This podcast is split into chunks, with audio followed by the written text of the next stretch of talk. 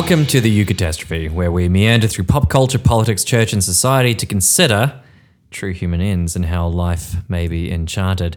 I'm Joel Harrison, joined as always by my devil, daredevil impersonator, Dave. Um, today, we are going back to one of our classic things why church, why? This is where we discuss things that make us want to cry in the shower about the church. Now, we have a topic that we are going to discuss, but before we do that, I wanted to ask Dave when you're crying in the shower as you do daily, Dave, what is currently on your mind? Um, I recently vis- visited a, a new congregation, and the preacher quoted his own response to someone on Facebook and put the words of his of his Facebook interaction up on the projector screen. Yeah. That's meta. That Yeah. it, there's so many things to unpack Yeah. there. actually, this this this actually goes ties into something that we're going to discuss today because the, part of this has been um, re awoken for me because it was a phrase put up on a PowerPoint slide again. That's an entire topic in itself. PowerPoints. PowerPoints. Hmm. The idea that churches use PowerPoints. It's just it, it is just so wrong. Don't worry, he used a whiteboard as well. So But this is the, this is so bizarre, right? Like PowerPoints. no, but seriously, PowerPoints, right? Pedagogically, pedagogically, we use PowerPoints as lecturers because basically they tell us we have to, so that students have Yeah. notes. Yeah. But pedagogically, they're pretty rubbish, hmm. right? They divert people's attention and so on. But the idea that these ministers use PowerPoints as these pseudo lectures Yeah. style, you know, for what ends? Like, I mean, the, the, the idea that you're orientating people now to this big screen with your, wi- it, it, it is mind-bogglingly hey bad. Joel, why would you bother having a church if you weren't recreating the social conditions around you? So what?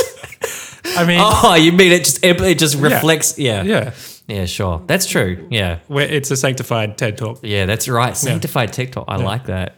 Yeah, that's good. Yeah, My church, my church doesn't have PowerPoints because I go to church with a bunch of people who are much older than me. yeah. Yeah, you're going to have to tell us what we're actually doing now. So please put that tea down. Put your tea down. We are You're not a nana.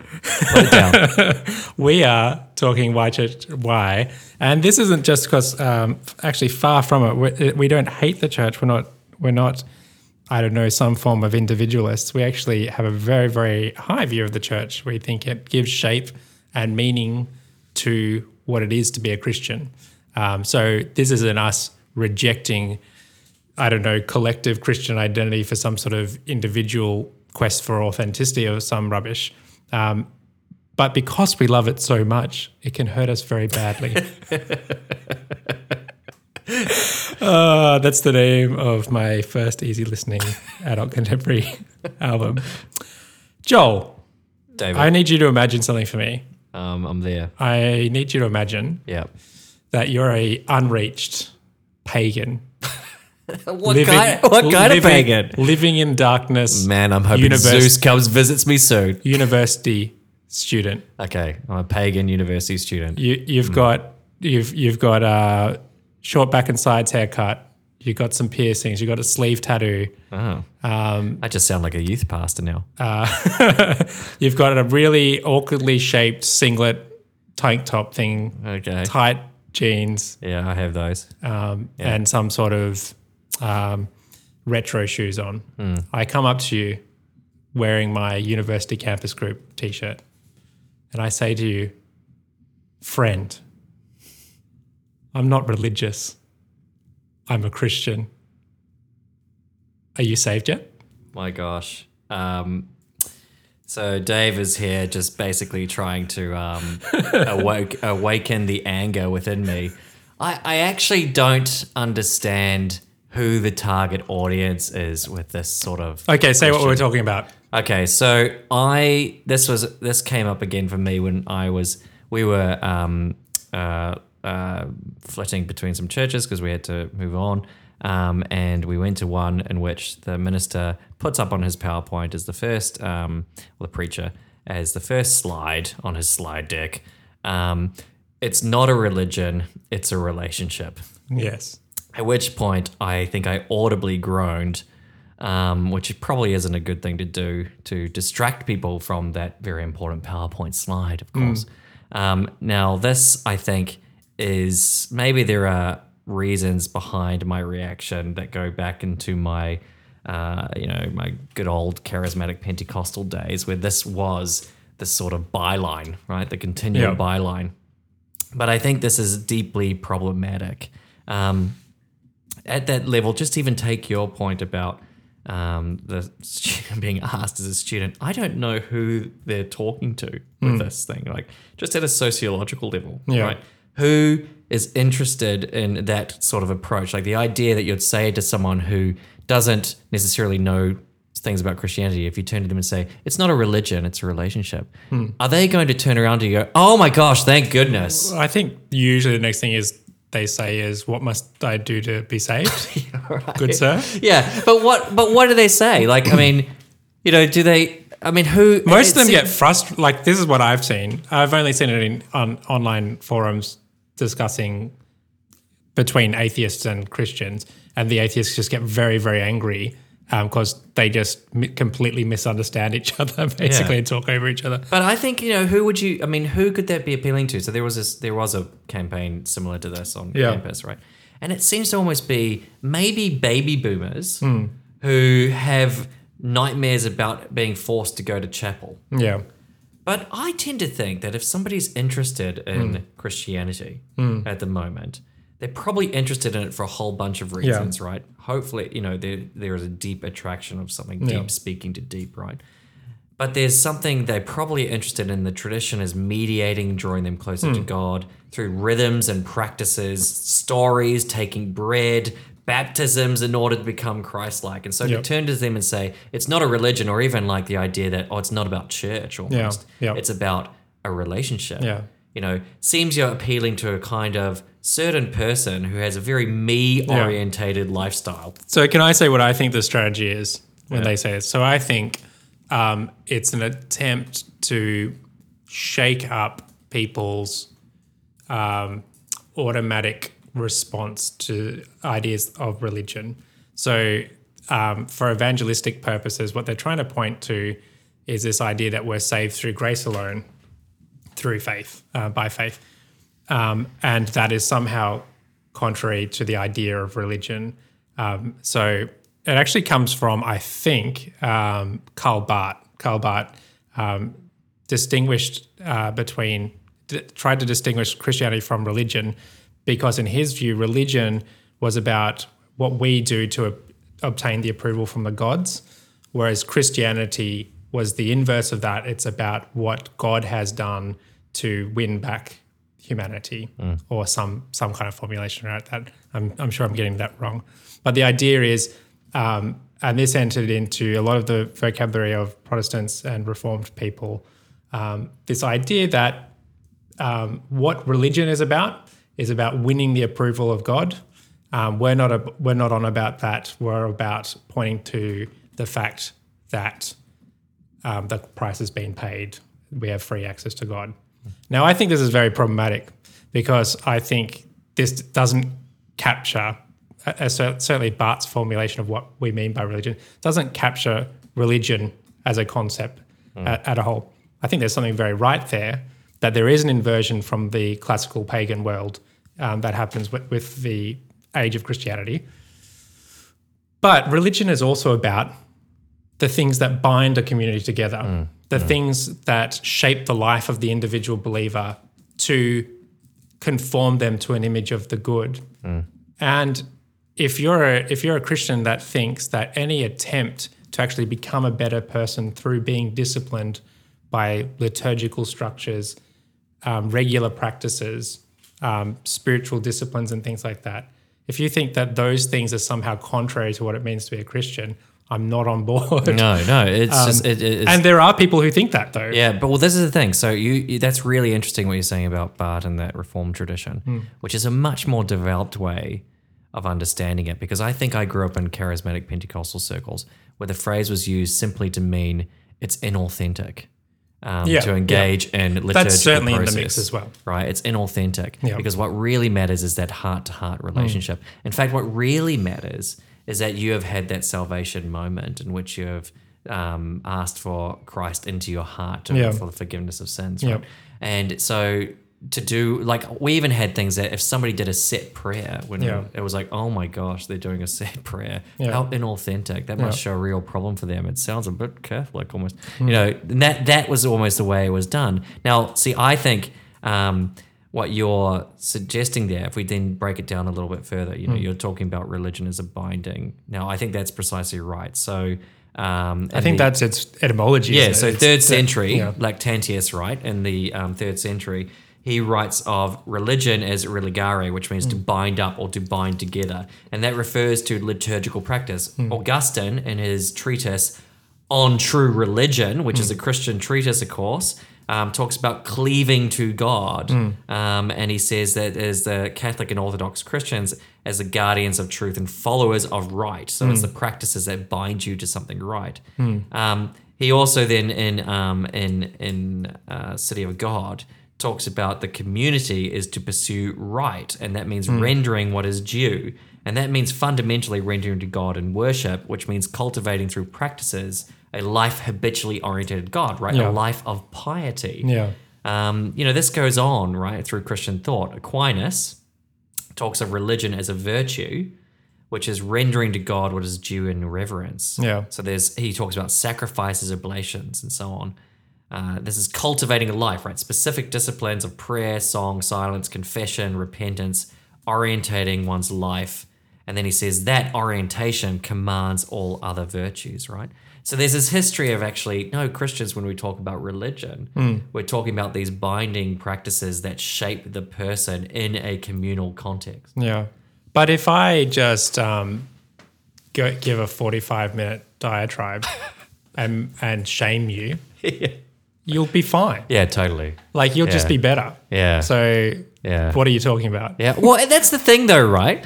When you say this, you say it's just a relationship. I remember sitting there in this church and he says this it's not a religion, it's a relationship. And then he started going on about the Sabbath is kind of there for man, you know, but, you know, could you be a bit flexible Yeah, and yeah. so on. And uh, all these practices, these rituals. So basically, it defi- it tries to define. Um, the engagement in actual spiritual disciplines or the engagement in disciplines full stop Yeah. to orientate one's life into you know trying to form oneself christ-like right Hmm. it turns that and forming a body of christ it turns all that into pharisaical Well, this problems is this is this is absolutely right. So it reminds me, yeah, if it is just a relationship, it reminds me of a relationship that I had in high school with someone who I think at one point I said, I don't know if she loves me, and I'm not sure if she even likes me at the moment. Um, where where um, because it's thrown back on you to basically just work out whether you're one of the elect, one of one of the the chosen few, whether what you've been properly baptized in the Spirit or whatever your tradition is, and you've got to just kind of work that out for yourself as an individual.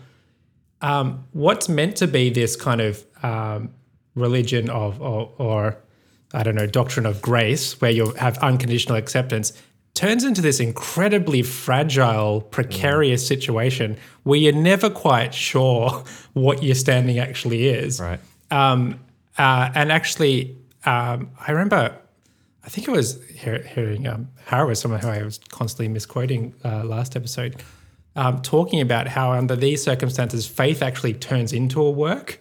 So actually generate it, feeling the need to generate Ah, ah, the, the ah. authentic faith that you, you can to tell make i'm having a moment of of just but this was my this was my entire um, teenage years No, in absolutely. a reformed setting was be, they were adamant that it doesn't come through works it comes through um, God's unconditional love and acceptance and then predestination I as think- well I thrown think- into the mix look I and then I was just I n- had no idea whether I was Yeah, yeah. elect Yeah. Look, I, well, you take it in the you know that elect. now I just context. go and and do mass and it's fine Yeah. Uh, when there's a bloody ple- priest doing it, Yeah, but that's yeah, that's well, what that's I should have. That's took. another white Yeah. church why. So no, I you take it into that reformed context where it's about Yeah. are you the elect. Yeah. You can take it entirely into a charismatic Pentecostal context Yeah. where it's not about being elect, Yeah. right? Because Pentecostals, their theology is just pragmatism. Yeah. So we'll draw a little from you evangelicals, draw a little from this, draw Yeah. a little from this, and what works, and then great as the spirit moves. Um, but what happens is that this idea that it's about your relationship, Hmm. it's constantly the pressure of are you do you truly love God? Do you truly love God? That sounds like me in high school as well And with I- girls. I- So- yeah, yeah, yeah. Do you really love me? and I that if you ask me what's one of my main reasons for I'm no longer in that Yeah. vein, that tradition of you know the fact that you call it tradition that probably a bunch of them would Hmm. dislike, but you know the fact is because of that that anxiety, that sheer weight of it Hmm. upon, and you're right. That's such an interesting point to say. It becomes like a work in itself, Yeah. right? And then it becomes like a, a millstone almost. Yeah. And so, you know, there's something so liberating about the silence and rhythms of things that have gone before you that mm. structure your life and give you a pattern for understanding and a grammar for understanding the church and the and the life orientated Yeah. towards God. That that means that I don't have to do this by myself. It's not about the sheer exertion of my relationship will as Yeah, were. yeah. But the second, the, the other point that I think to draw out of this is that you know you're listening in these sermons and someone saying it's a relationship, not a religion, and they they're bagging on you know all these ritualistic things, and it's mm. actually about this. It's you know you're you're are you the elect? Are you really authentically mm. you know got your relationship? And I'm going, you're essentially saying all that we're doing here is instrumental yeah. you know it's it's it's not of fundamental intrinsic necessity mm. Binding yourself and building a church body Yeah. in which we come together through communal purposes. We take the same bread the body of christ. We are baptized into the same body. We move as we said um, a couple of weeks back you know the work of the people going through these liturgical practices in which um, i engage in prayer and confession with fellow christians and so on. All of that becomes kind of almost um, you know secondary Yeah. to something else Yeah. right? And it really then leads to the possibility that you said it before, you know, that actually, if it's just a relationship and so on, it can be my own authentic expression Yeah. of the faith. And so I don't have to actually be disciplined Yeah. by all this extrinsic material. Yeah. Or, you know, concerned with staying in community uh, or in continuity with a global communion, for example. Right. Yeah. Uh, binding yourself to um, shared practices Yeah. and things like that. Ironically, all of that then uh, means that when you talk about, I think, not a religion, a relationship, what you're actually um, identifying is that you are articulating a modern conception of religion. You know, so William Cavanaugh has all this Yeah, great right, discussion okay. on this, right, in which uh, religion becomes this transhistorical, transcultural category Yeah. to be defined as the individual's affirmation of certain beliefs, Hmm. or in this case, a certain relationship, um, uh, that is separated from politics, practices of discipline, and Yeah. so on, right? Or it's the uh, individual's uh, assent to a, a set of propositional, um, a set of propositions, for example. Hmm. Yeah. And this becomes the modern conception of religion Yeah. Right? So when you say it's a rela- it's a religion, not a relationship, in ways that's just it's like a it's like an ironic um, reworking of actually what you're saying is it's not a religion classically, it's a religion modern. Yeah. So, which means that what you're actually doing is you're kind of re- recreating social conditions around you. You're conforming your practices to be in line with modern religion, Right. As a as Right. a thing which which brings with it all these very um, corrosive social elements um, that we're meant to be resisting. Things like consumer choice, Right. um, uh, being the epitome of freedom. Yeah, so Um, this is this is I mean that's really that's an important thing, right? So Brad Gregory in his book um, The Unintended Reformation, you know, it's a really interesting argument to ponder. Essentially, he says that it's the Reformation that gives rise to our hyperpluralism. It's a reformation because we shift away from the understanding of salvation is the building of an ethical community. Having killed half the population of Europe. anyway, that was it. the salvation is the building of an ethical the ethical formation of the community it is communal Yeah. right it's the building of this body of christ it is the formation of that body shift away from that to an understanding of one's personal salvific act or personal salvific relationship in which you can then become the interpreter of that relationship for example and even the interpreter of the text of the bible and so on Yeah. and he says this gives rise to or is the is a is the uh, antecedent to an understanding that what we are to obey is our own conscience. Yeah. Um, and then that leads to notion of hyperpluralism in a liberal Yeah. culture, which God drops out and everything becomes, well, what is about fulfilling that personal relationship? Now, this is, you know, you could question some of this thesis and so on, but there's, I think, something interesting there where it says, well, what we're playing into by saying it is this, uh, you know, like unlearned church, you Yeah. know, unlearned, you know, it's not a religion, it's not a binding, it's not a Yeah. formation of this community. Yeah, I mean, the impulse is there even before the Reformation. Like Augustine, you, you start looking inside yourself to find God rather than outside the self and things like that. And you but find God in this. It, but like, so I'm saying it, it's it's there's the germ of an idea there that's obviously. But for expo- Augustine, it's intrinsically communal at the same time, right? It has to be because it's he talks about. It I don't know. I haven't read the City of God. I've only read Confessions, and it's very individualistic in Right. Confessions. Well, and the I mean, the city of God, he talks about you know that the the whole point is to exist in the harmony of self-giving conviviality. I should read it. In which you are orientated around the entire community is orientated around the basilica. Yeah. Right, so this is there is nothing. Yeah. It's not. This is not an individual pursuit. This Yeah. is Yeah, that's the right. cultivation of a community. Yeah. So, um, I suppose to finish up, there's so many places I want to go in the last. I want to talk 10 about minutes. politically quietist, but what did you want to talk about? I want about? to talk about unmediated, un, the Okay, idea of an go- unmediated you, relationship. You go to your one first. So, th- having just said that and gone, or maybe part, partially looking within as an individual as the beginning of a quest for God isn't such a bad idea. But at the same time, um, I don't know. One of the things that I found refreshing about deciding, okay, I'm going to just place myself in a tradition and perform these practices while not going on autopilot, although sometimes I do, and that's quite nice as well, um, uh, is that I gave up the illusion that I had unmediated access to Christ, Right. which is, I you know, if I had heard myself say that 20 years ago, I would have burned myself at the stake.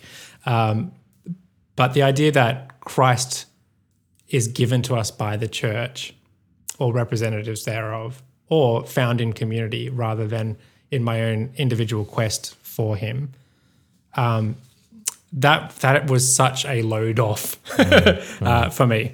Um, but let's go your your direction. Oh, well, you you know that's a you know it's a it's a good point, right? That It's tied up with that similar thing, the similar Yeah. quest for authenticity. But it also means that we're not saying that we're opposed to notions of relationship, right? Nobody, n- none of this is to say that we're, um, you know, that we don't actually desire to become Christ-like, Yeah. or that we don't desire to know the mind of Christ, Yeah. you know. Or, or even like I think people have a, a, a view of people who are into high church stuff as being kind of closed off and um, individualistic, funnily enough. Um, but part of having a high ecclesiology, I think, is being invested deeply in the lives of fellow congregants and par- um, fellow parishioners. As and well. also you know and also a life that can be um, you know as aquinas says it's a virtue that is about piety. It's a virtue that is about adoration. It's a virtue that it's about orientating one's life towards a source of all being and so on. So i mean like um, you know you um, um, you're saying that it's it's mediated but i don't think that means that it's absent relationship Funnily enough, um, we'll talk. We might actually talk about this a little bit next episode, but it also helped me to be more comfortable with the silence of God. Right. Um, at times, that I think when I believe that I had a direct line, well, you know, um, I've uh, yeah, uh, I always thought there must be something going wrong with me that I don't feel like God is speaking. right But when when the life of the Christian is put in the context of a liturgical structure with its seasons and things like that, it starts to make much more sense that God is sometimes um, experientially more present and others that he's not, and actually participating in Also liturgical life. across time as yeah, well. that's right. right? Like you see actually that it's not just about my particular moment, but it's across that I'm in communion with Hmm. saints, as in those who have come before and those who are going to be in the future Yeah. and so on. And it's yeah, yeah.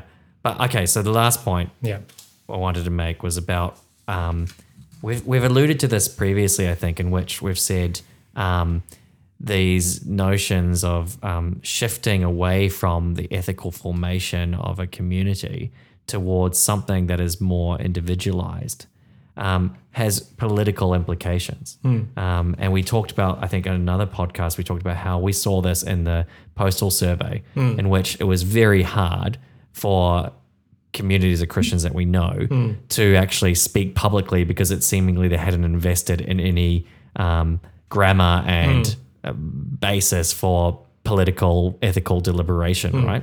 Um, and you know, if it's just a personal relationship, yeah, then it almost becomes the act of politics saying what the what the, is the common good or what is um, what the political community how it should organize itself. That almost becomes like a voluntaristic imposition of one's private conception upon the public body. yeah, right. So what you're saying is that if the church is a that the church lends a grammar should be in the business of lending a grammar to people for discussing public issues or something like that. And it's if it's engaged in this idea of disciplines and practices and formation that is orientating itself towards God. Yeah.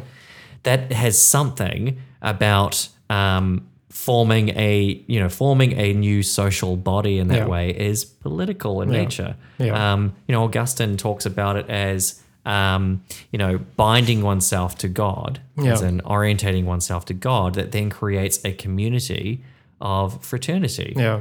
um, and orientates it, orientates it to charity, to Mm. love, and so on. So I think there has, um, you know, there there's also an argument here to say what what these writers thought about when they were saying true religion. They were saying that the community itself, Mm. so Augustine said, to be truly just, you must be orientated towards God, Yeah. right? To be to pursue justice truly. Yeah, and Whereas- actually, and to pursue freedom as, as well. Um, being being bound to God, ironically, is the greatest freedom for people like, like Augustine. Um, that freedom can only be conceived of as within the horizon, within a limited horizon, um, which is absurd to the modern mindset. That freedom means libertarian freedom um, for us, Yeah, and that libertarian freedom for Augustine would actually mean that what we're doing and he would see that as slavery. Yeah, slavery, because in part then we're orientated towards Yeah. Not the absence of religion, hmm. but false religion, because he would see we're, we're orientated towards forms of idolatry. Yeah. The idolatry of our own self subsistence, for Yeah, example, the idolatry in our modern times of profit or hmm. goods accumulation. You know, so our culture is not actually.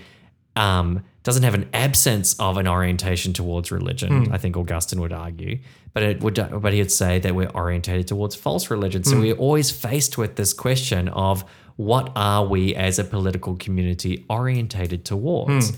right? That this is not our conversation about religion is Hmm. not just about what we do individually, but it's about the formation of a people. Yeah, And that formation of a people, Augustine argued, should come to include and should come to, um, you know, encompass within itself the political community as such over Yeah. time. That's that's how he uh, Yeah. understood it. So, can in the last two minutes, can I can I bring a, up a different a, a minor practical point?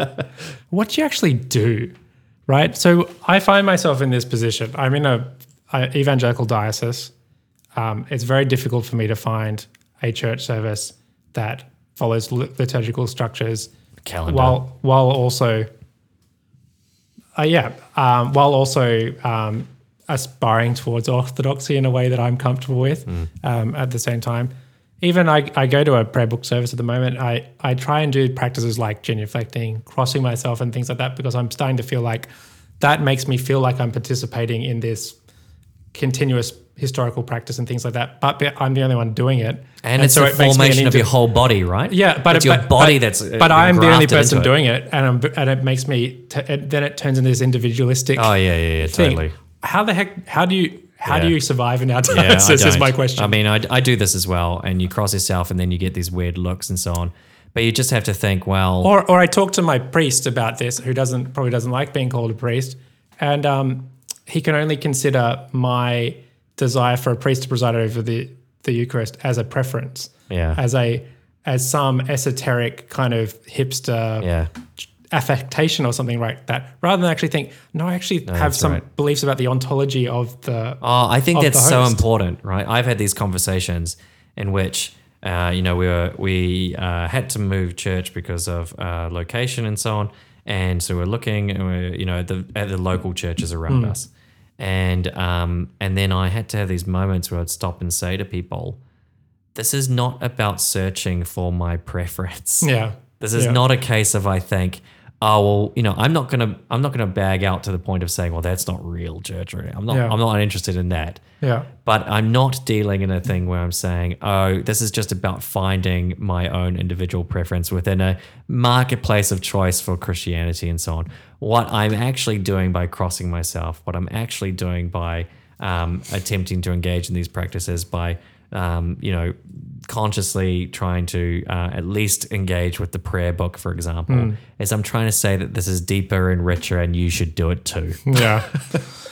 well, if you have advice, if you're a high church person who finds themselves in a very low, not even high church. You know, the, just- you know, if you in other contexts would just be in a regular country parish. I, so I yeah. So I I'm at the point actually now. I realize if I I actually feel spiritually hungry if I haven't gone to communion, and you know, it it done It does. something Well, actually, like just to take that, Hmm. the height of the service being communion means that every person is fed. yeah, Every person receives, Hmm. and then as Graham Ward articulates it, you know, you stand then at the doorway to the church, one looking looking through the baptismal font towards the altar, and then out into Hmm. the world.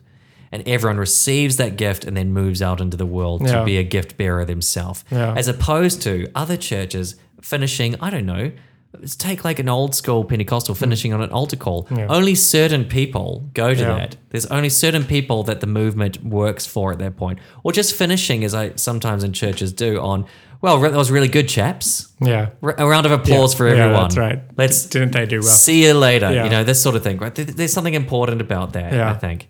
I don't. know. I'll finish with this story. Um, and a, um, I ha- was going through a very hard time recently, and I I went to um, St Mary's Cathedral because I wanted just to sit somewhere quiet, and there happened to be a mass going on, and I was sitting behind a a, a roped off area while the mass was happening, and that I was disconnected from, and it was just. It was just such a very deep existential experience to feel cut off from this Oh, look, communion communion pro- uh, process. That so if you'd like to convert me to Roman Catholicism or bring me back home to it, uh, feel free to but, that, contact. but that's something actually that's something we may touch on in our next sure. episode Yeah. what does it mean what does it feel like to be actually feel Hmm. that you are alienated from uh, you know a community context in which you want it to be a rich community. Yeah. life well, you've been listening to the Eucatastrophe. Please like us, subscribe to us, drop us a review, send us more messages, affirm us. We're very, very insecure. Um, uh, it all actually really helps us to build an audience um, for reasons that I don't understand, stuff to do with algorithms and the all-seeing eye. So yeah, the more that you share us, the the, the wider our audience will be.